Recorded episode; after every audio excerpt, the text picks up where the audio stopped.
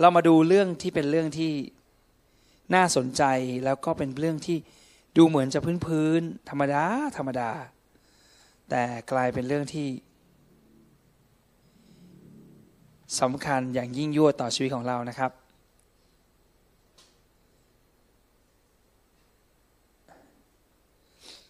โอเค เรามาดูข้อพระคัมภีร์กันก่อนดีกว่านะครับ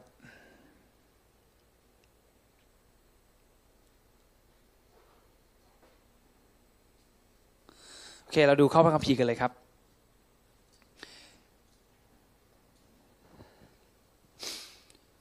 ในหนังสือพระราชบัญญัติ หรือเฉลยธรรมบัญญัตินั่นเองนะครับ ในฉบับในพระคัมภีร์ฉบับอื่น ก็จะใช้แปลว่าเฉลยธรรมบัญญัติ แต่นี่ไทยคิงเจมจะใช้คำว่าพระราชบัญญัตินะครับ32 ข้อ 4 นั้นกล่าวว่า พระเจ้าพระองค์ทรงเป็นศิลา พระราชกิจของพระองค์ก็สมบูรณ์ พระมันคาคือทาง ทางทั้งหลายของพระองค์ก็ยุติธรรม พระเจ้าที่เที่ยงธรรม และพระปราศจากความชั่วช้า พระองค์ทรงยุติธรรม และเที่ยงตรง เที่ยงตรงแปลว่าอะไร พระองค์ทรงแน่นอนยิ่งนัก หรือจะแปลว่าพระองค์ทรงสัตย์ซื่อก็ได้นะครับค่ำคืนนี้ผมอยากจะให้เราคิดถึงความสัตย์ซื่อของพระเจ้า เพื่อเราจะได้อยู่ในเส้นทางของพระเจ้า และก็อยู่ในความคิดที่ถูกต้องนะครับอ่าลองดูข้อที่สองด้วยกัน ในสรุดีบทที่ 33 ข้อ 4 บอกว่า เพราะพระวจนะของพระเยโฮวาเที่ยงธรรม และบรรดาพระราชกิจของพระองค์ก็สำเร็จด้วยความจริง เที่ยงธรรม เที่ยงตรง หรือแน่นอน พระวจนะของพระเจ้าเมื่อพระเจ้าทรงกล่าวพระวจนะของพระองค์แล้ว นั่นหมายถึงมันจะเกิดขึ้นอย่างแน่นอน โอเค เราดูข้อต่อไป เพลงสดุดี 36 ข้อ 5 โอ้ ข้าแต่พระเยโฮวา ความเมตตาของพระองค์อยู่ในฟ้าสวรรค์ ความสัตย์ซื่อของพระองค์ไปถึงเมฆในภาษาอังกฤษพูดว่า Thy mercy O Lord is in the heavens and Thy faithfulness reaches unto the clouds นี่มันเพลงชัดๆ ใช่ไหมครับ เพลงใช่ไหมครับ ความรักพระองค์ ใหญ่หลวงถึงฟ้าสวรรค์และความสื่อตรง สูงถึงที่เมฆาในฉบับนั้นเขาใช้คำว่าซื่อตรงใช่ไหมหรือความสัตย์ซื่อของพระองค์นั้น สูงถึงเมฆดูข้อต่อไป ในบทเพลงคล่ำครวญบทที่ 3 ข้อ 23 นะครับ เป็นของใหม่อยู่ทุกเวลาเช้า ความสัตย์ซื่อของพระองค์ใหญ่ยิ่งนัก และเราก็จะเจอในภาษาภาษาอังกฤษนั้นคำนี้เป็นคำที่เป็นเพลงยอดนิยมเลยคือเพลงชื่อ Great is Thy faithfulness ก็คือความสัตย์ซื่อของพระองค์นั้นช่างยิ่งใหญ่ยิ่งนัก พระองค์ช่างซื่อตรงยิ่งนัก พระองค์ช่างแน่นอนยิ่งนัก เพลงอะไรครับ เพลงที่เรารู้จักเพลงฮิม Great is Thy faithfulness Great is Thy faithfulness โอเคไหมครับ เพลงนี้เป็นเพลงที่เราคุ้นเคยนะครับ เอาดูข้อต่อไปแล้วย้อนกลับมานิดหนึ่ง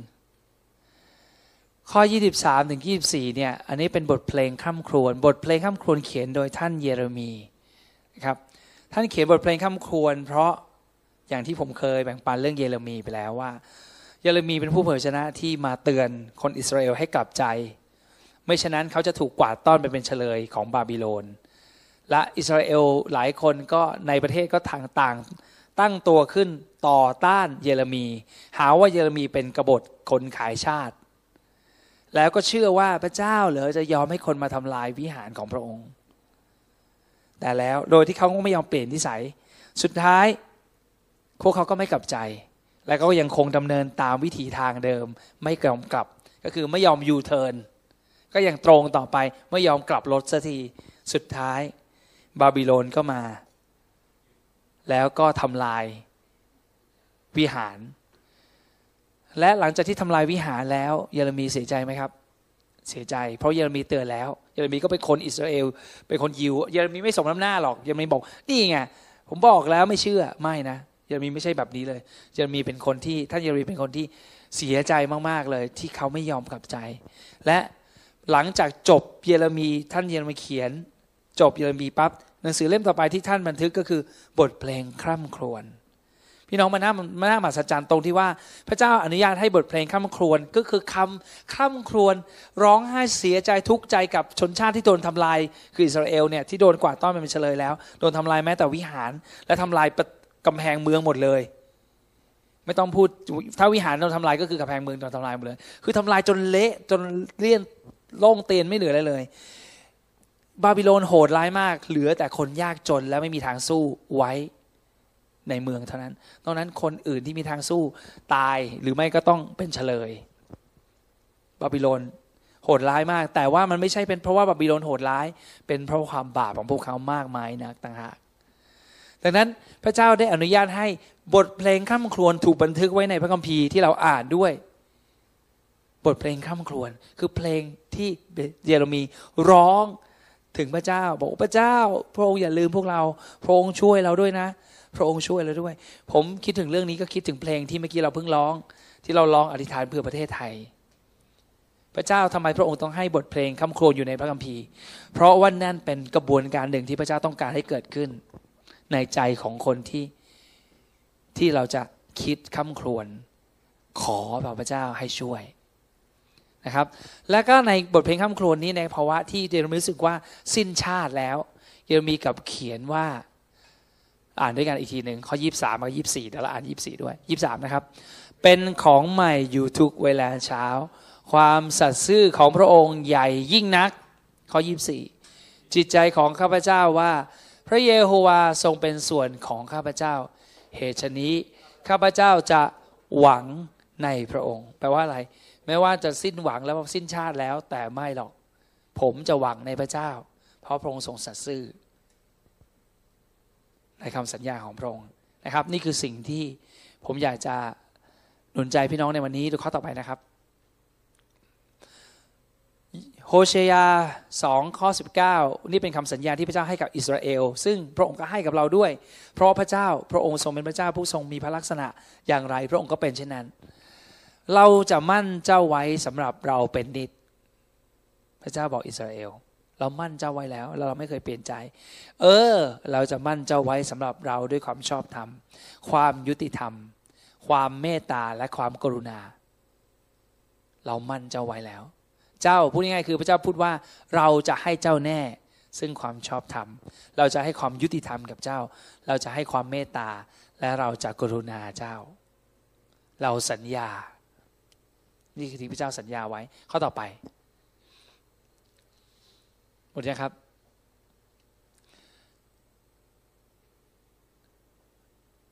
เราจะมั่นเจ้าไว้สำหรับเราด้วยความสัตย์ซื่อและเจ้าจะรู้จัก พระเยโฮวาไหมเราจะมั่นจ้าไว้สำหรับเรา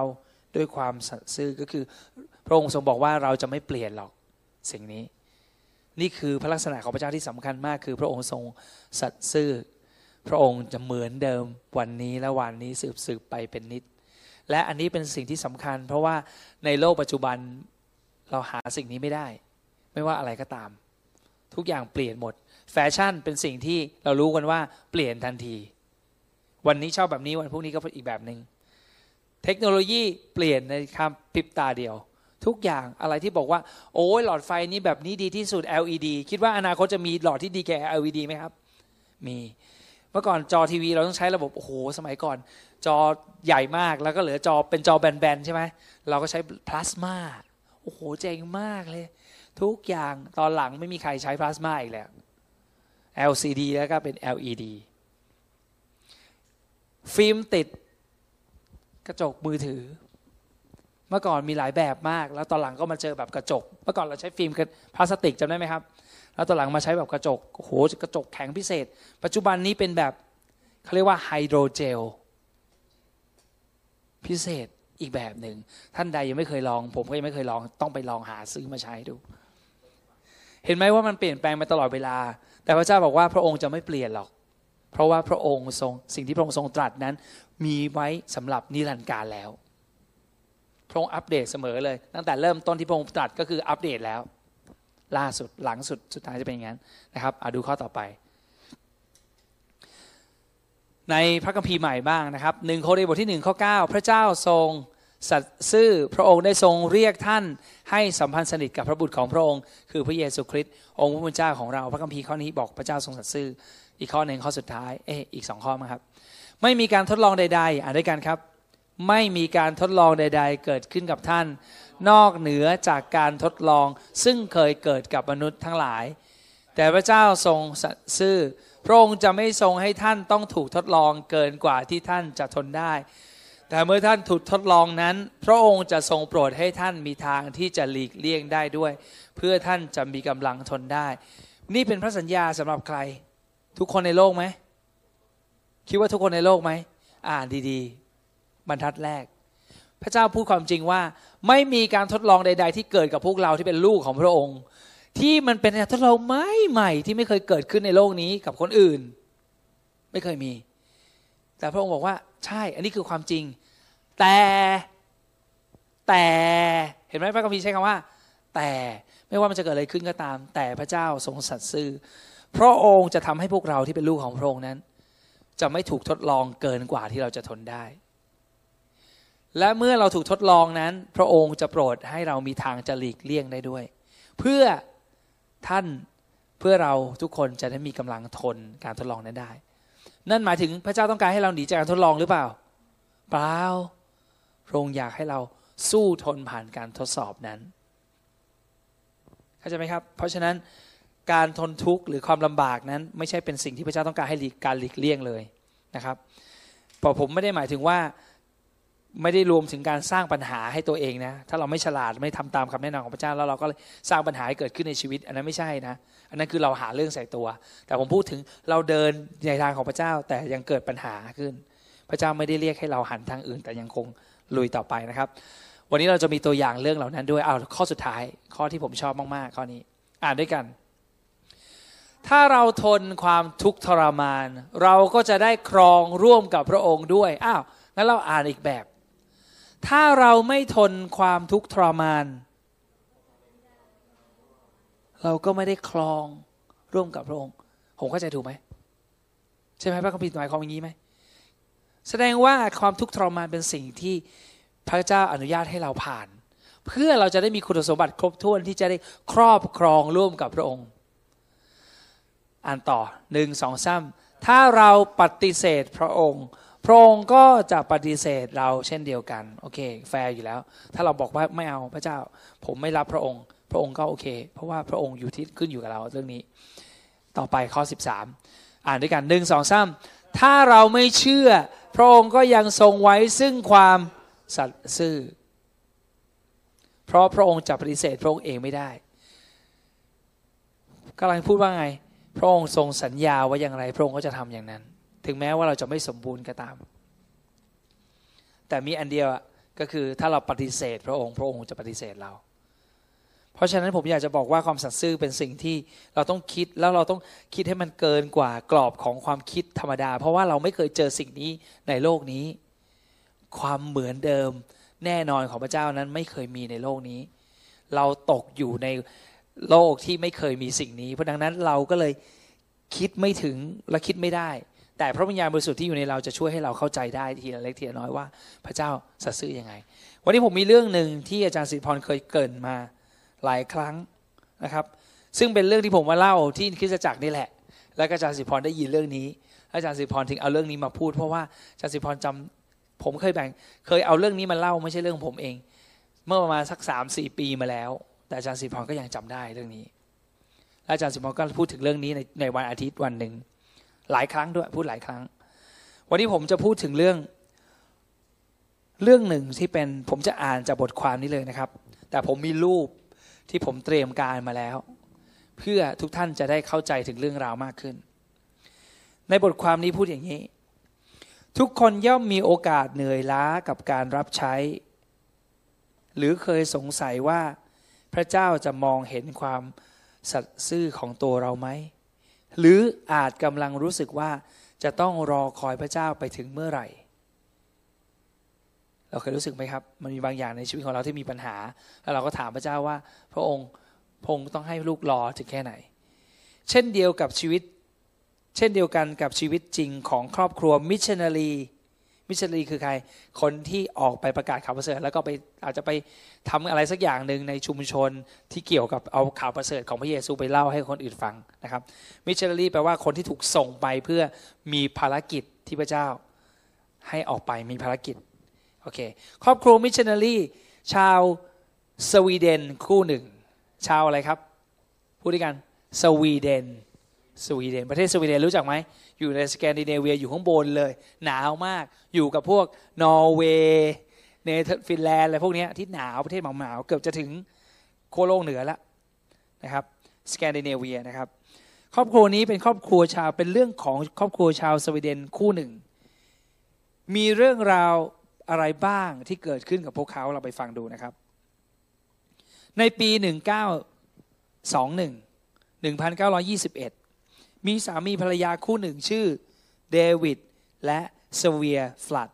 นามสกุลตลกมากเลย เพราะว่าเป็นคนสวีเดนนะครับ เดวิดกับสเวียฟลัดนามสกุลนี่ฟลัดแปลว่าน้ำท่วมเลยนะฟลัดเนี่ยแต่ว่าเขาไม่ได้แปลว่าน้ำท่วม เพราะเขาเป็นคนสวีเดน เป็นชื่อแบบสวีเดน ไม่ได้หมายความว่าน้ำท่วม เดวิดกับสเวียฟลัดเนี่ยเป็นมิชชันนารีเขาทั้งคู่พร้อมด้วยลูกชายวัยสองขวบ ได้เดินทางจากสวีเดนไปยังกลางทวีปแอฟริกา ชื่ออะไร ซึ่งต่อมาคือประเทศเบลเจียนคองโกนะครับ ปัจจุบันนี้ไม่ใช่แล้วเปลี่ยนเป็นรัฐประชาธิปไตยคองโกไปแล้วนะสมัยนั้นชื่อเบลเจียนคองโก ที่นั่นน่าจะเป็นอาณานิคมนะของเบลเยียมนะที่นั่นพวกเขาได้พบกับนะเขาทั้งสองคนเป็นมิชชันนารีสองคนนะ ชื่ออะไรเดวิดกับสเวียฟลัด พร้อมกับลูกชายสองขวบอีกคนหนึ่งเดินทางไปที่เบลเจียนคองโก เพื่อไปเป็นมิชชันนารีประกาศเรื่องของพระเยซู ที่นั่นเองเขาได้พบกับมิชชันนารีอีกสองคนที่เป็นชาวสวีเดนเหมือนกัน เรียกว่าเป็นครอบครัวแล้วกัน ที่นั่นเขาได้พบกับอีกคู่หนึ่งก็คือครอบครัวอีริกสันทั้งสี่คนได้แสวงหาเพราะนั้นเขามีทั้งหมดทั้งสี่คน ไม่นับลูกชายวัยสองขวบนั่นด้วย เขาได้แสวงหาพระเจ้าขอทิศทางการทรงนำเขาไปถึงที่นั่นเขาก็อธิษฐานเจอกัน ในงานพัฒกิจแล้วเขาก็อธิษฐานด้วยกัน มันเป็นช่วงเวลาแสนอบอุ่นเต็มไปด้วยหัวใจที่แสวงหาและการมอบถวาย เพราะพวกเขากำลังถูกเรียกไปที่นั่นเขาก็ตื่นเต้นว่าพระเจ้าจะต้องนำเขาไปที่ไหนสักแห่งหนึ่งเพื่อจะทำเพราะหมายมั่นปั้นมือ รู้ไหมว่าเขาบินจากสวีเดนสมัยนั้นเนี่ยลงมาที่นั่นน่ะมันไกลมากๆเลยนะสวีเดนอยู่บนนั่นแหละ อยู่บนของโกแต่ว่าอีกอีกขั้วหนึ่งเลยฮะ น่าจะนั่งเรือมากกว่านะนั่งเรือใช่ไหมฮะหนึ่งเก้าสองหนึ่งต้องนั่งเรือสิหนึ่งเก้าสองหนึ่งได้นั่งเรือ มันลำบากมากกว่าถึงตรงนี้มันไกลมาก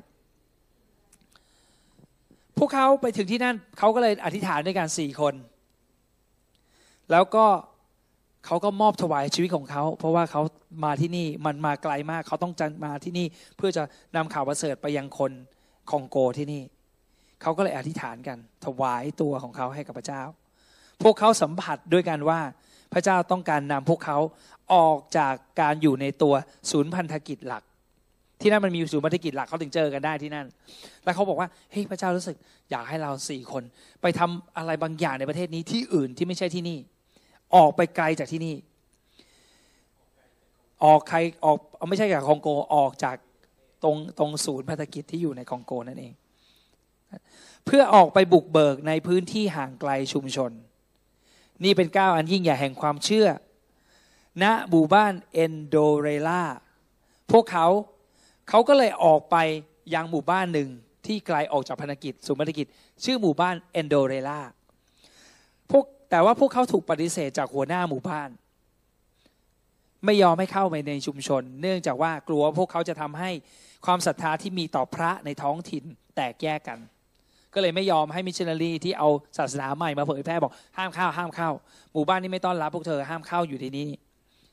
เกิดอะไรขึ้น ทั้งสี่คนก็จึงเลือกเดินที่จะเดินทางไปอีกไกลเลยไปอีกขึ้นไปยังเนินเขา และที่นั่นเขาก็สร้างกระท่อมโคลนของพวกเขาขึ้น เพราะที่นั่นเขาใช้โคลนสร้างกระท่อม เราอาจจะเคยดูสารคดีเขาใช้โคลนจริง ๆ ดินออกมาแล้วก็ปั้น แล้วเป็นบ้านบ้านดินอะบ้านกันเถอะนะครับ สร้างกระท่อมโคลนของพวกเขาขึ้นเขาก็อยู่ที่นั่นสี่คน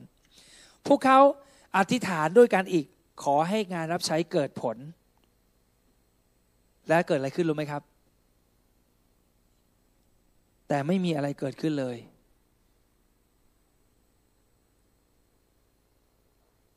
อย่าลืมนะ ตอนที่เขาออกมาที่เขา ออกมาด้วยหัวใจเต็มที่ เพราะคนจากสวีเดนจะมาอยู่ที่คองโกเนี่ยมันไกลมาก เพราะนั้นเขาเต็มไปด้วยไฟของพระเจ้าเขาอยากจะรับใช้พระเจ้า พอมาถึงแล้วเขาอธิษฐานพระเจ้านำเขาบอกว่าให้ออกไปจากศูนย์พัฒกิจอันนี้ต้องออกไปไกลกว่านี้เขาก็เลยไปหมู่บ้านหนึ่งปรากฏหมู่บ้านนั้นปฏิเสธเขาก็เลยไปไกลอีกหน่อยขึ้นไปเนินเขา แล้วก็ไปอยู่กันที่นั่น รอเวลาของพระเจ้า แต่อธิษฐานกันแล้ว ก็ยังไม่มีอะไรเกิดขึ้นในนี้เขียนว่ามีเพียงชาวบ้านคนเดียว ที่พวกเขาติดต่อได้ มีคนเดียวเท่านั้นเองอะที่ได้ติดต่อกับคนนั้นคนเดียวนอกนั้นคนอื่นไม่ได้มาไม่ได้เจอเลย คือเด็กผู้ชายคนหนึ่ง ที่นำไก่และไข่มาขายให้เขาสองครั้งต่อสัปดาห์รูปต่อไป เด็กผู้ชายคนนี้ไม่รู้หน้าจริงๆเป็นคนนี้หรือเปล่านะ คงไม่ใช่หรอก เพราะนี่มันเป็นหนังสือไว้แล้วตอนหลัง เด็กในสไตล์นี้ที่เอานำไข่กับไก่มาให้เขามาขายให้เขา สองครั้งต่อสัปดาห์หมายถึงอะไร สัปดาห์นึงมีเจ็ดวันมาอยู่สองวัน เพื่อเอาไก่กับไข่มาขาย คือเป็นหัวการค้าว่างั้นเถอะที่มาเนี่ยเป็นเพราะว่าจะมาขายนั่นเองอ่าโอเคสเวียฟลัดผู้หญิงนะ ก็คือมันมีผู้ชายกับผู้หญิงสเวียฟลัดนะครับสเวียนะกับเดวิดใช่ไหมสเวียเป็นผู้หญิงร่างเล็กสูงแค่ร้อยสี่สิบเซนติเมตรก็คือน่าจะประมาณนี้ร้อยสี่สิบเซนติเมตรเธอตัดสินใจว่า หากมีแค่ชาวแอฟริกันคนเดียวที่เธอสามารถพูดคุยด้วยได้ เธอก็จะพยายามนำเด็กผู้ชายคนนี้มาหาพระเยซู ในที่สุด เธอก็ทำสำเร็จ สุดท้ายเด็กผู้ชายคนนี้ก็มาขายไก่กับไข่เธอ จนในที่สุดก็เลยเชื่อพระเจ้า เด็กผู้ชายคนนี้คนนี้แล้วเนี่ยบ้านของพวกเขาคือสไตล์นั้นนะครับ เขาก็มุงหลังคาแบบนั้น แล้วนอกจากเรื่องนี้ นอกจากนี้นำเด็กผู้ชายคนนี้มาตั้งแต่มาอยู่ที่นี่นะสี่คนมาอยู่ที่นี่นอกจากเรื่องที่นำเด็กผู้ชายคนนี้มาต้อนรับพระเยซูแล้ว ไม่มีเรื่องอื่นเลย ที่สร้างกำลังใจให้พวกเขาคือไม่มีเรื่องอื่นเลยนะนำได้คนหนึ่งรับเชื่อ ในขณะที่ตอนนั้นขณะนั้นโรคมาเลเรียก็ระบาดหนัก โรคมาเลเรียครับ โรคมาเรียมาจากยุงใช่ไหมครับ จนทำให้ครอบครัว คิดว่ายุงเข้าบ้านเขาได้ไหมครับ เพราะอะไรไหนดูบ้านเขาสิอีกทีสิครับ ยุงต้องเข้าแน่ตกกันทั้งวันแน่นอนอ้าวกลับไปดูยุงอีกที โรคมาเรียก็ระบาดหนัก จนทำให้ครอบครัวอีกครอบครัวหนึ่งที่ไม่ใช่เดวิดกับเซเวีย ก็คือครอบครัวอิลิกสันรู้สึกว่า พวกเขาเผชิญความยากลำบากมากเกินพอแล้วไม่ไหวแล้วทนไม่ไหวแล้ว จึงตัดสินใจบอกว่า เราขอกลับไปศูนย์พัฒกิจนะที่นี่ไม่ไหวยุงมันเยอะเกิน แล้วเรารู้สึกมันไม่ได้ผลเลยเลยอะมันแบบอยู่มันก็ตั้งนานมาตั้งไกลแล้วก็ไกลกว่าไกลอีก แต่ว่าสุดท้ายมีคนนึงรอดคนเดียวเอง เราแล้วเราทนมาเรียนไม่ไหวอันตราย เพราะฉะนั้นเราฉันกับภรรยาของฉันจะกลับแล้วนะโอเคเขาก็เลย กลับไปปล่อยให้เดวิดกับเซเวียฟลัดอาศัยอยู่บริเวณเอนโดเรล่าเพียงลำพัง เพราะว่าไอ้บ้านหมู่บ้านที่เขาอยากจะเข้าไปประกาศเนี่ยเขาอยู่ห่างจากหมู่บ้านที่เขาอยากเข้าไปประกาศบนภูเขาใช่ไหมโอเค อยู่ใกล้ๆนั้น ในเวลาต่อมา เพราะฉะนั้นไอเด็กผู้ชายคนนี้ที่นำไก่กับไข่มาให้เขาเนี่ยก็มาจากหมู่บ้านเอนโดเนี่ยที่ที่บอกไม่ให้เขาเข้าไปประกาศนั่นแหละ เด็กคนนี้ในเวลาต่อมาเซเวียฟัดตัวภรรยาของเดวิดพบว่าตัวเองกำลังตั้งครรภ์อยู่ ท่ามกลางดินแดนที่ทุรกันดารและยากลำบาก และเมื่อถึงกำหนดคลอดหัวหน้าหมู่บ้านที่ปฏิเสธแล้วก็ไม่ยอมคบค้าด้วย ก็เห็นใจ ก็เลยยอมให้หมอตำแยเข้าไปช่วยทำคลอดให้เธอ ในที่สุดพวกเขาก็ได้เด็กผู้หญิงตัวน้อย และตั้งชื่อเด็กผู้หญิงคนนั้นว่า ไอนาเพราะฉะนั้นตอนนี้เขามีลูกใช่ไหมถ้าอ่านตามนี้แสดงว่าเขามีลูกชายคนหนึ่งสองขวบ แล้วแล้วเขาก็มีลูกสาวคนนี้ที่พุ่งมาชื่อไอนา พี่ชายชื่ออะไรก็ไม่รู้ ผมงงเหมือนกันอ่านไปเรื่อยๆแล้วเหมือนกับเขาไม่ได้พูดถึงเรื่องลูกชายคนนี้ต่อนะ แต่คิดว่ามีอยู่นะโอเค ฟังต่อไป การคลอดผ่านไปอย่างเหน็ดเหนื่อยทำให้ร่างกายของสเวียฟลัดอ่อนแอจนไม่อาจต้านทานไข้มาเลเรียได้ ยุงก็เยอะด้วยตอนนั้น กระบวนการคลอดนั้นหนักเกินกว่าที่ร่างกายของเธอจะรับไหวสเวียฟลัดจึงมีชีวิตอยู่ ได้เพียงแค่เจ็ดวัน หลังคลอด โอเค ภรรยาก็ตายไปแล้ว แล้วคนที่น่าเศร้าที่สุดตอนนี้คือ เพียงลำพังคนเดียวแล้วตอนนี้คือเดวิดเดวิดเหลือคนเดียวอีเลิกสันกับภรรยากลับไปแล้ว ภรรยาก็ตายหลังจากที่สู้เรื่องทำคลอดมา สุดท้ายเจ็ดวันเจ็ดวันเนี่ยถ้ามีชีวิตอยู่ได้เพียงเจ็ดวันนั่นหมายถึงว่า ตอนที่พักฟื้นพอคลอดลูกแล้วก็เหมือนกับ สภาพกำลังอ่อนแอ แต่ว่าก็คิดว่าจะดีขึ้นแต่ว่าโอเจ็ดวันกับตายไป ความคิดบางอย่างเกิดขึ้นในหัวของเดวิดทันทีเลย เดวิดฟลัด เพราะว่าเขาเป็นคนขุดหลุมฝังศพภรรยาวัย 27 ปี ลองดูหลุมฝังศพของเธอ เขาเป็นคนขุดเอง จากนั้นจึงนำลูกทั้งสอง เขาก็เลยตัดสินใจเอาลูกทั้งสองก็คือลูกชายของเขา กับไอหน้า กลับไปที่ศูนย์ทำพันธกิจหลัก แล้วเขาก็พูดเกลี้ยวกล่อดออกมาว่า ผมจะกลับสวีเดนพูดที่พันธกิจศูนย์พันธกิจบอกผมไม่เอาละผมจะกลับสวีเดน ผมสูญเสียภรรยา และผมไม่สามารถเลี้ยงดูลูกน้อยคนนี้ได้คือพูดถึงไอหน้าคนใหม่เนี่ย เพราะว่าเป็นเด็กเล็กต้องการนมแม่ เขาไม่สามารถที่จะเอานี่แล้วก็เอาลูกชายกลับไปด้วยได้ พระเจ้าได้ทำลายชีวิตผมหมดสิ้นเดวิดพูดอย่างนี้ เดวิดโกรธมากที่เขาทุ่มเทพระเจ้าแล้วเขามันออกมาเป็นอย่างนี้ ภรรยาตาย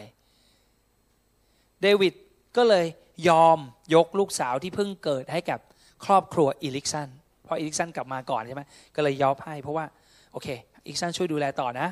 จากนั้นเขาก็กลับไปยังท่าเรือ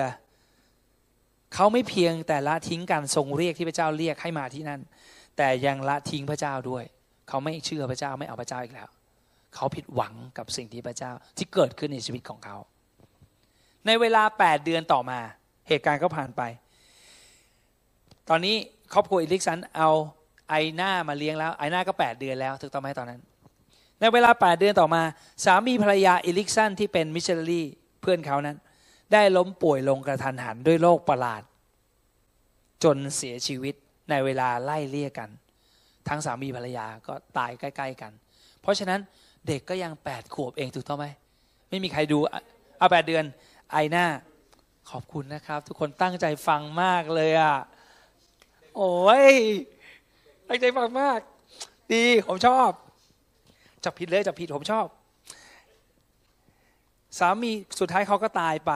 เวลาเดียวกัน ก็เขาก็เลยทิ้งทารกไว้กับมิชชันนารีเขาคือก่อนตายก็คงฝากฝังกับมิชชันนารี ชาวอเมริกันที่อยู่ที่ศูนย์ภารกิจเดียวนั้นด้วย ซึ่งได้เปลี่ยนชื่อของเด็กน้อยเป็นจากไอหน้าเป็นเอ็กกี้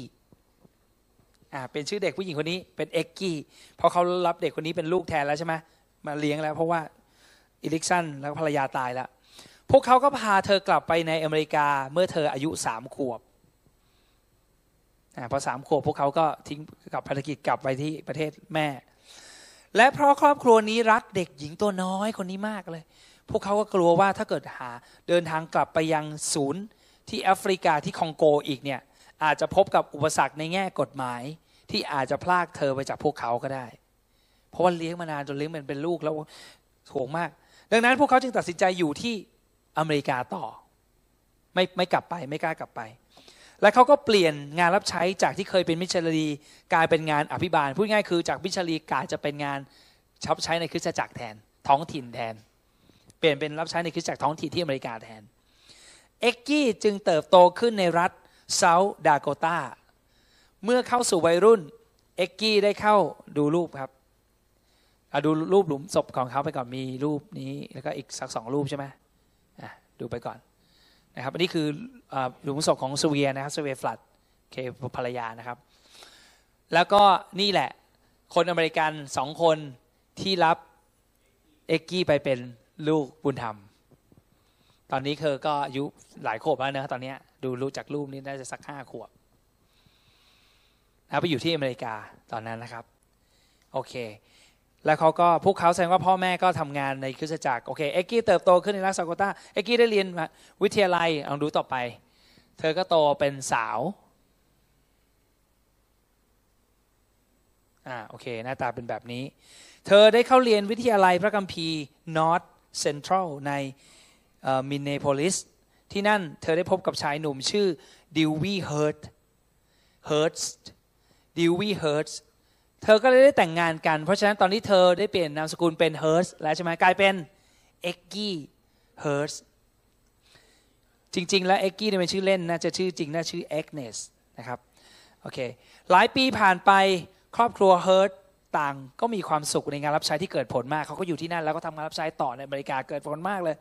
เอ็กกี้ได้ให้กำเนิดลูกสาวคนแรกก็มีลูกบ้าง แล้วก็ตามด้วยลูกชาย มีลูกสาวแล้วลูกชาย ในช่วงเวลาที่สามีของเธอได้รับตำแหน่งตอนนั้นเนี่ยเธอสามีเธอกำลังไปได้ดีมาก สามีของเอ็กกี้ได้รับตำแหน่งอธิการบดีประจำวิทยาลัยคริสเตียนในซีแอตเทิลเอ็กกี้ก็เกิดความสนใจจะค้นคว้าเกิดเธอเกิดมีความสนใจอยากจะค้นคว้าเรื่องราว ตำนานของชาวสแกนดิเนเวียขึ้นมาบ้าง ตอนตอนนั้น และอยู่มาวันหนึ่ง เอ็กกี้พบนิตยสารแนวศาสนาอยู่ในตู้จดหมายของเธอ เธอไม่รู้ว่าใครส่งมาให้ และก็แน่นอนเธออ่านไม่ออก เพราะว่ามันเป็นภาษาสวีดิชภาษาสวีเดน ของคนสวีดิชแต่เมื่อเปิดขึ้นดูภาพที่พบในนิตยสารทำให้ตัวเธอ เย็นเฉียบขึ้นมาทันที เพราะภาพที่เธอเห็นมันคือภาพอะไรต่อไป ภาพอะไร เขาเห็นชื่อบนกางเขนเขียนว่า severe flood เธอแบบตกใจแล้วก็ตัวเย็นเฉียบคือว่าตกใจมาก เธออ่านอะไรไม่ออกก็จริง แต่เธอเห็นอันนี้แล้วอ่านออกว่านี่ชื่อ แม่ของเธอหรือชื่อ เอ็กกี้รีบขับรถไปยังวิทยาลัย ตรงไปหาคนที่ช่วยเธอ แปลบทความแสดงว่าพ่อแม่ของเอ็กกี้พ่อแม่บุญธรรมต้องเคยเล่าให้ฟังว่าแม่ของเธอชื่อซูเวียฟลัดแล้วพอเธอเห็นเอ็กกี้ก็เลยรีบขับรถไปยังวิทยาลัยตรงไปหาคนที่ช่วยเธอแปลบทความนี้ได้ บทความนี้มันเขียนว่ายังไงบ้าง เธอร้องหาคำตอบช่วยแปลให้ฉันหน่อย อาจารย์ในวิทยาลัยที่ช่วยอ่านได้ สรุปให้ฟังว่านี่คือเรื่องราวของมิชชันนารีที่เดินทางไปยังเอนโดเรล่าเมื่อหลายปีก่อน พูดถึงการกำเนิดทารกผิวขาว พูดถึงความตายของแม่ในวัยสาว พูดถึงเด็กชายชาวแอฟริกัน ผู้ถูกนำมาหาพระเยซู คนนั้นใช่ไหมที่ประกาศไว้ และเมื่อมิชชันนารีผิวขาวทั้งหมดได้กลับไปแล้วก็คือทั้ง 4 คนกลับไปแล้ว ตายไปคนหนึ่งจริง ๆ กลับไปแค่ 3 เด็กชายคนนั้นได้เติบโตขึ้นเด็กชายที่เอาไก่กับไข่มาขายนะ่ะได้โตขึ้น และสุดท้ายได้ไปชักจูงจนหัวหน้าหมู่บ้าน ที่เคยปฏิเสธเนี่ยยอมให้เขา ยอมกระทั่งให้เขาสร้างโรงเรียนขึ้นในหมู่บ้าน และบทความนั้นยังกล่าวอีกว่า แน่นอนโรงเรียนนั้นที่เขาสร้างก็เป็นโรงเรียนที่พูดถึงพระเยซูนั่นแหละ ยอมให้สร้างโรงเรียนคิดดู บทความนั้นยังกล่าว บทความที่เป็นภาษาสวีดิชนั้นยังพูดต่อไปอีกว่าเขาค่อยๆผู้ชายคนเด็กผู้ชายคนนี้ที่โตขึ้น คนไก่ขายไก่กับไข่เนี่ยเขาค่อย ๆนำนักเรียนทุกคนมาหาพระเยซู และเด็กเหล่านั้นก็ได้พาพ่อแม่มาหาพระเยซู ในหมู่บ้านนะ กลับไปหาพ่อแม่ แม้แต่หัวหน้าหมู่บ้าน ก็กลับใจมาเป็นคริสเตียนด้วย จนถึงวันนี้มีคริสเตียนหกร้อยคนในหมู่บ้านนั้น เกิดจากเด็กผู้ชายคนเดียว ที่ขายไก่กับไข่โอเค อะไรก็ทั้งหมดนี้เกิดขึ้นในบทความนั้นพูดว่า ทั้งหมดนี้เกิดขึ้นเพราะความเสียสละของเดวิดและสเวียฟลัดโอเค เรื่องยังไม่จบ ในช่วงเวลาครบรอบแต่งงาน 25 ปีของของตัวเอ็กกี้กับสามีของเขาเนี่ยของเธอเนี่ยครอบครัวเฮิร์ตได้รับของขวัญจากวิทยาลัยเป็นทริปพักผ่อนเดินทางไปประเทศสวีเดน ที่นั่นเอ็กกี้ก็ได้ตามหาไปถึงสวีเดนก็ตามหาและพบ ไปเจอพ่อที่แท้จริงของเธอ ก็คือเดวิดฟัดที่ไม่เอาพระเจ้าแล้ว โอเคไหมคนนี้ไม่เอาพระเจ้าโกรธพระเจ้ามาก เจอพี่ชายเขาด้วยแต่ว่าเขาไม่ได้พูดในนี้ ในตอนนี้ซึ่งตอนนี้เดวิดฟลัดในตอนนี้เป็นแค่ชายชราคนหนึ่ง ชายชราเมื่อกี้รูปที่สปอยเมื่อกี้มาเลยใช่ไม่ใช่คนนี้ ผมหารูปมา อันนี้ไม่ใช่รูปจริงเห็นไหม ผมพูดตรงไหมทุกอย่าง ไม่มีโกหกไม่มีรูปแต่เหมือนเหมือนประมาณนี้ ประมาณนี้ฮะไม่ใช่เหมือนไทยอ้าวเฮ้ย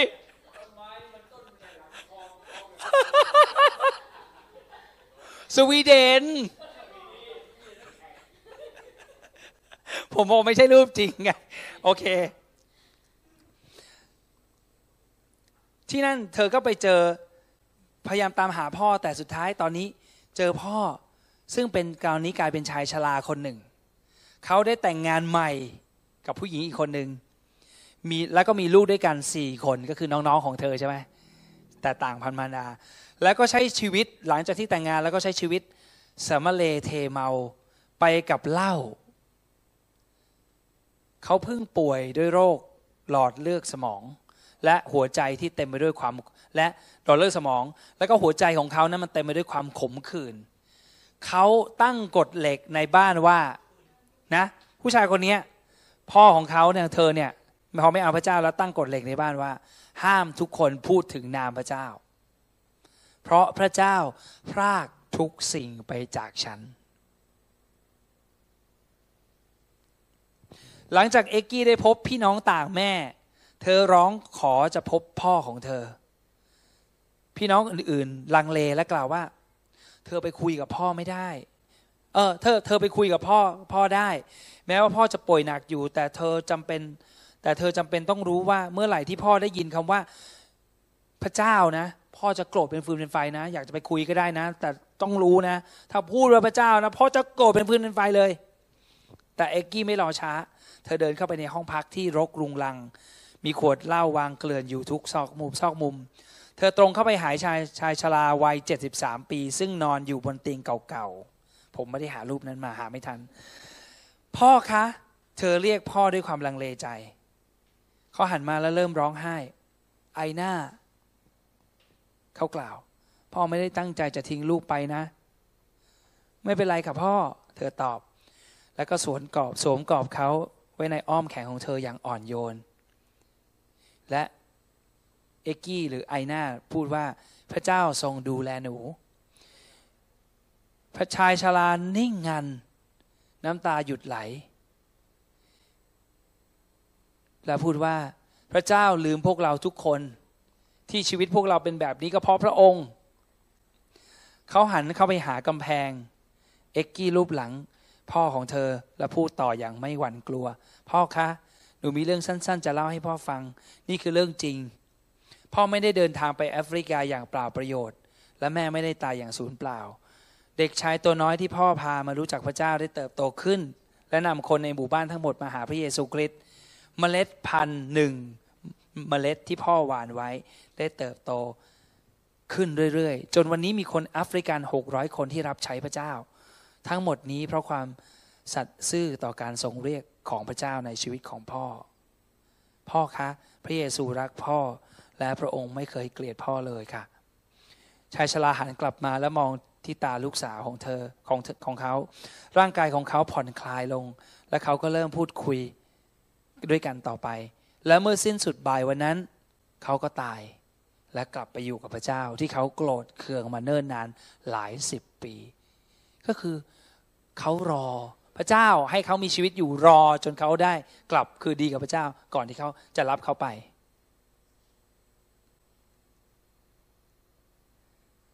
เพียงไม่กี่วันถัดมาหลังจากพ่อและลูกสาวได้ใช้เวลาร่วมกันอย่างอบอุ่น เอ็กกี้และสามีต้องเดินทางกลับอเมริกาแล้ว และภายในไม่กี่สัปดาห์หลังจากนั้น เดวิดฟลัดอ๋ออันนี้ก็ไปแล้วอ๋อโอเค เพียงไม่กี่วันหลังจากนั้นอ๋อเขาไม่ได้ตายทันทีนี่เขาก็ หลังจากนั้นเนี่ยเขาก็ตายไป แล้วก็ไปอยู่กับพระเจ้าในนิรันดร์กาลโอเค ผมอ่านอันนี้จึงจะจบละไม่กี่ปีต่อมาครอบครัวเฮิร์ตได้เข้าร่วมสัมมนา หลังจากนั้นอีกไม่กี่ปีต่อมานะครับ ได้เข้าไปร่วมสัมมนางานประกาศระดับสูงในกรุงลอนดอน ประเทศอังกฤษ ซึ่งข้อมูลรายงานมาจากสถานรัฐสาธารณรัฐซาอี ซึ่งชื่อเดิมคือเบลเยียมคองโก และปัจจุบันคือสหรัฐประชาธิปไตยคองโก ผู้อำนวยการของคริสตจักรแห่งชาติในคองโก พูดถึงผู้เชื่อที่รับบัพติศมา1นึ่งแสนหนึ่งหมื่นคน และข่าวประเสริฐที่แผ่ขยายไปทั่วชนชาติของเขาในคองโก เอ็กกี้จึงอดไม่ได้ที่จะเดินเข้าไปถามเขาในภายหลังว่า เขาเคยได้ยินเรื่องของเดวิดกับเซเวียฟลัดหรือไม่ เพราะว่าได้ยินว่าโอ้โหผู้เชื่อตอนนี้มาเชื่อพระเจ้ากันเยอะเลยใช่ไหมก็เลยคิดว่าเออได้ยินบ้างไหมชื่อแม่ของฉัน เพราะว่าได้ยินว่าแม่เขาเนี่ยพาคนหนึ่งรับเชื่อ แล้วเด็กคนนี้พาหกร้อยคนในหมู่บ้านใช่ไหมแล้วก็เลยมาได้ยินที่แสนโอ้โหคองโกเหมือนกันก็เลยไปถาม ผู้นายผู้ชายคนนั้นบอกว่า เคยครับคุณชายคนนี้ตอบเป็นภาษาฝรั่งเศส และคำพูดของเขาถูกแปลเป็นภาษาอังกฤษสเวียฟลัดเป็นคนนำผมมาหาพระเยซูคริสต์ผมเป็นเด็กคนที่นำอาหารไปให้พ่อของ พ่อแม่ของคุณ ตอนนี้เขาเป็นผู้อำนวยการของคริสตจักรแห่งชาติในคองโก เด็กผู้ชายคนนี้เป็นผู้อำนวยการของคริสตจักรแห่งชาติในคองโก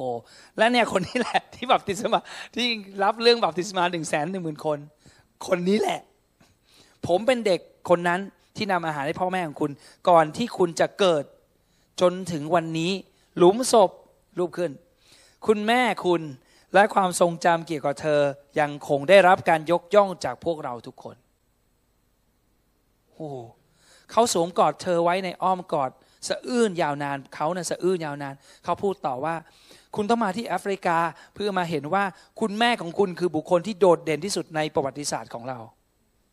ต่อมาแอ็กกี้เฮิร์ตและสามีของเธอก็ได้เดินทางไปยังแอฟริกา พวกเขาได้การต้อนรับอย่างล้นหลามจากชาวบ้าน และเธอได้พบกับชาย คนที่พ่อเธอจ้างให้แบกตัวเธอ ซึ่งขณะนั้นยังเป็นทารกน้อยในเปลยวนขึ้นลงภูเขาอยู่หลายปีด้วย และแน่นอนช่วงเวลาที่สะเทือนอารมณ์ที่สุด คือตอนที่สิทธิพิบาลพาเอ็กกี้ไปยังกังเขนสีขาว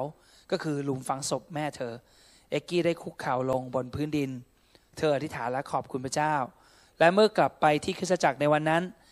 สิทธิพิบาลได้อ่านพระคัมภีร์ข้อหนึ่งในยอห์นบทที่ 12 ข้อ 24 อันนี้คือหมู่บ้านนั้นนะหมู่บ้านที่ไม่ต้อนรับอะเดี๋ยวนี้เต็มไปด้วยคริสเตียน ข้อพระคัมภีร์ครับยอห์นบทที่2ข้อ 24 เราอ่านด้วยกันหนึ่งสองซ้ำเราบอกความจริงแก่ท่านว่า ถ้าเมล็ดข้าวไม่ได้ตกลงในดินและเปื่อยเน่าไป ก็จะอยู่เป็นเมล็ดเดียว แต่ถ้าเปื่อยเน่าไปแล้วก็จะงอกขึ้นเกิดผลมาก นี่เป็นคำกล่าวของพระเยซู ก่อนที่พระองค์จะพงรู้ว่าพระองค์จะสละชีวิตของพระองค์ เพื่อให้เกิดพวกเรามากมายที่เชื่อพระเจ้า และจากนั้นเขาก็อ่านต่อในสดุดีร้อยยี่สิบหกข้อห้าพูดว่า บรรดาผู้ที่หวานด้วยน้ำตาจะได้เกี่ยวด้วยเสียงโห่ร้องอย่างชื่นบานคำถามที่วนเวียนในความคิดว่า เราก็แค่หนึ่งเมล็ดที่หวานลง คงไม่มีพลังเปลี่ยนแปลงอะไรมากนัก จนความกระตือรือร้น เมื่อแรกเริ่มกลับกลายเป็นถอดใจนี่พูดถึงวิชลีและพร้อมจะวางมือจากงานรับใช้ที่พระเจ้าทรงเรียก ผู้หญิงตัวเล็ก ๆ คนหนึ่งทำให้เราเห็นว่า อย่าดูแคลนพลังของความสัตย์ซื่อ แต่จงก้าวเดินต่อไปและกลับมาจดจอ่อ ที่การปฏิบัติต่อความสัตย์ซื่อมากกว่า ผลที่เกิดขึ้นให้สัตย์ซื่อมากกว่าสนใจผลที่เกิดขึ้นว่างั้นเถอะ เพราะใต้เนื้อแท้ความสัตย์ซื่อของเราคือการเฝ้าดูของพระเจ้า คือพระเจ้าผู้ทรงสัตย์ซื่อกำลังเฝ้าดูเราอยู่ในสิ่งในขณะที่เรากำลังทำสิ่งที่สัตย์ซื่อตามที่พระองค์บอก และทรงจารึกผลของความสัตย์ซื่อนั้น ให้เกิดผลในเวลาอันควร บางทีคนสัตย์ซื่ออาจจะไม่ได้เก็บเกี่ยวผลแห่งความสัตย์ซื่อด้วยตัวเองใช่ไหมใครที่สัตย์ซื่อแม่กับพ่อเขาใช่ไหมตายไปแล้วไม่รู้เรื่อง เพราะฤดูแห่งการผลิดอกออกผลอันยาวนาน อาจยาวนานเกินกว่าการรอคอยของช่วงชีวิตบนโลกนี้ แต่ที่แน่นอนคือพระเจ้าจะทรงตรัสกับคุณแน่ ถ้าคุณทำอย่างสัตย์ซื่อว่าอะไรครับ ข้อพระคัมภีร์สุดท้าย อ่านด้วยกัน นายจึงตอบเขาว่า ดีแล้วเจ้าเป็นผู้รับใช้ที่ดีและสัตย์ซื่อ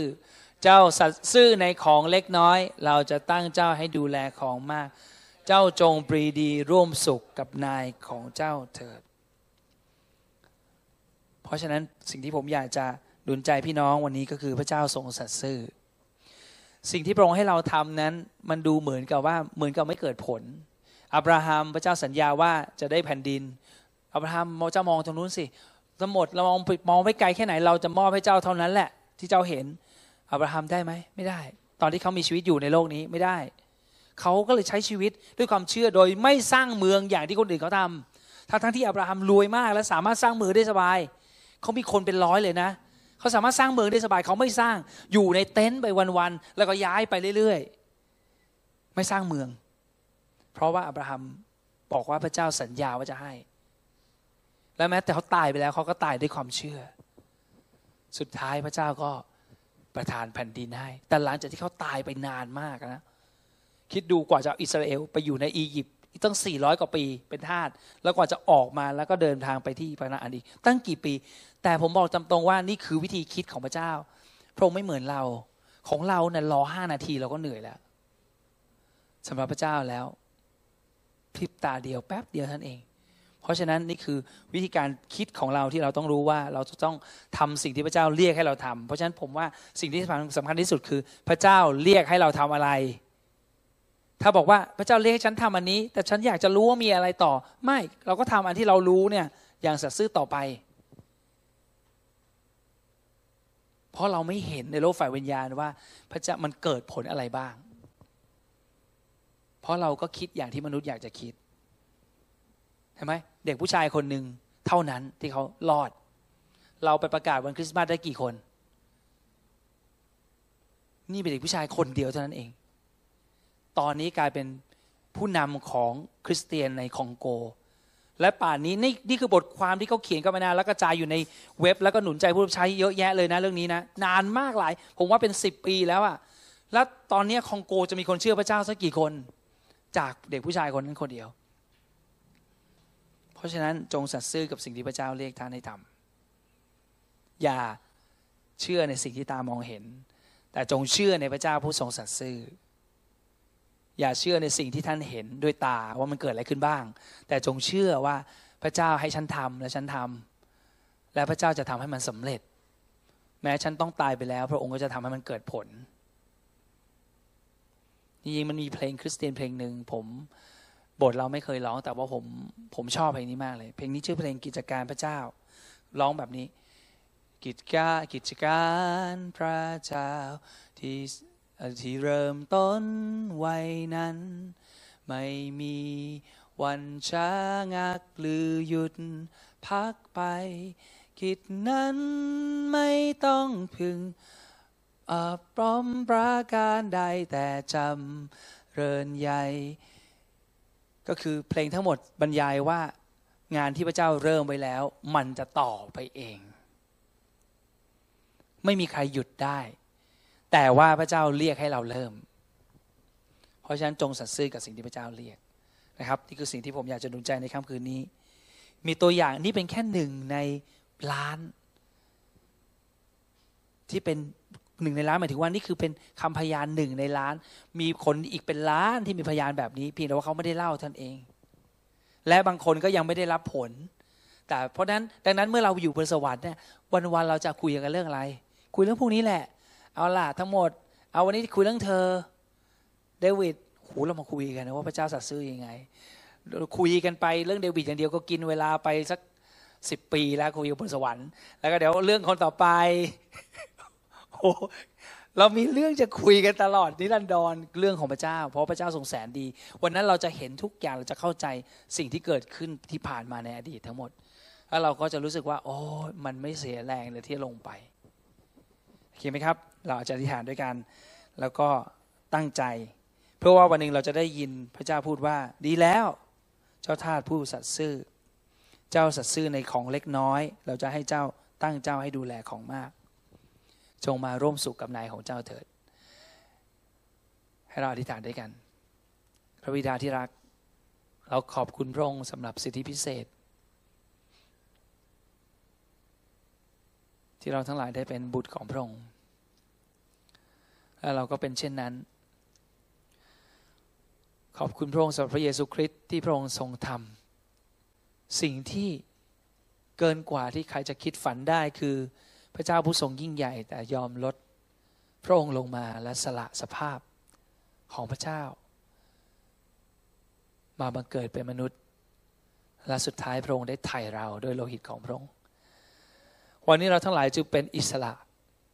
เราไม่ใช่เป็นอิสระเพื่อเราจะได้ทำตามใจของเราเอง แต่เรามีเป็นมีอิสระภาพ เพื่อจะได้เลือกและอย่างถูกต้องว่าเราจะปฏิบัติใคร ดังนั้นวันนี้เราขอเลือกที่เราจะปฏิบัติพระองค์ และการทรงเรียกที่พระองค์ทรงมีให้กับเราแต่ละคนนั้น มันเป็นลิขิตที่พระองค์ทรงเรียกให้เราเดินไป ขอพระองค์ทรงประทานกำลัง และขอพระองค์ทรงประทานสายตา ความเข้าใจมุมมอง ดวงตาของเราให้เราได้เห็น ว่าสัญญาของพระองค์ที่พระองค์ทรงสัญญาไว้นั้น มันจะเกิดขึ้นอย่างแน่นอน ถึงแม้เรายังไม่เห็นในฝ่ายธรรมชาติก็ตาม รวมทั้งขอพระองค์ทรงเปิดหูฝ่ายวิญญาณของเราเพื่อเราจะได้ยิน ได้ยินสิ่งที่พระองค์กำลังเรียกให้เราทำและขอพระองค์ทรงประทานกำลังโดยพระวิญญาณที่พระองค์ทรงประทานไว้ในเรา ให้เราสามารถที่จะสู้ทนและทำได้ต่อไปอย่างสัตย์ซื่อ เพื่อเราจะได้เกี่ยวผลในเวลาอันควรอย่างที่พระองค์ทรงบอกว่า อย่าเมื่อยล้าในการทำดี เพราะถ้าเราไม่เมื่อยล้าแล้วเราจะได้เก็บผลในเวลาอันควรพระบิดาที่รักเราขอบคุณพระองค์ เพราะพระองค์ทั้งหมดทั้งสิ้นนี้ เป็นเพราะว่าผู้ที่สัญญากับเราคือพระองค์เป็นผู้ที่สัตย์ซื่อ และทุกอย่างที่พระองค์ทรงสัญญา พระองค์มีความสามารถ มีฤทธิ์เดชและอำนาจที่จะทำได้ทุกอย่างนั้นเราเราจึงไม่กลัว เราจึงไม่กังวลสิ่งใด ขอพระองค์ทรงช่วยเราที่เราจะเดินอยู่ในเส้นทางที่พระองค์ทรงเรียกจนเสร็จสิ้นได้ พระเจ้าเราขอบคุณพระองค์ ขอพระองค์ทรงให้เราแต่ละวันเห็นถึงพระคุณความรักของพระองค์มากขึ้น พัฒนาความสัมพันธ์กับเรา ขอพระองค์ทรงสอนเราจากทุกสถานการณ์รอบตัวเรา และขอพระองค์ทรงให้เราเป็นแสงสว่างและเป็นเกลือของโลกนี้ ขอพระองค์ทรง ช่วยเราให้เราเป็นเหมือนกับพระเยซูคริสต์มากยิ่งขึ้นพระเจ้าเราขอขอฝาก พี่น้องทุกคนในค่ำคืนนี้ทางพี่น้องในห้องนี้ แล้วก็พี่น้องที่กำลังฟังอยู่ทางออนไลน์ รวมทั้งผู้ที่รับชมผ่านทางวิดีโอ หรืออะไรก็ตามในอนาคต ขอพระองค์ได้รับเกียรติทั้งสิ้นในทุกสิ่งทุกอย่าง ผู้ทรงเริ่มต้นการดีในเราและพระองค์เองจะเป็นผู้ที่ทำให้สำเร็จ เราวางใจพระองค์เพียงผู้เดียว เราอธิษฐาน ขอถวายพระสิริแด่พระองค์ผู้เดียว ตลอดไปเป็นนิจขอบคุณพระองค์ในนามของพระเยซูคริสต์อาเมนเอเมนขอพระเจ้าอวยพรนะครับ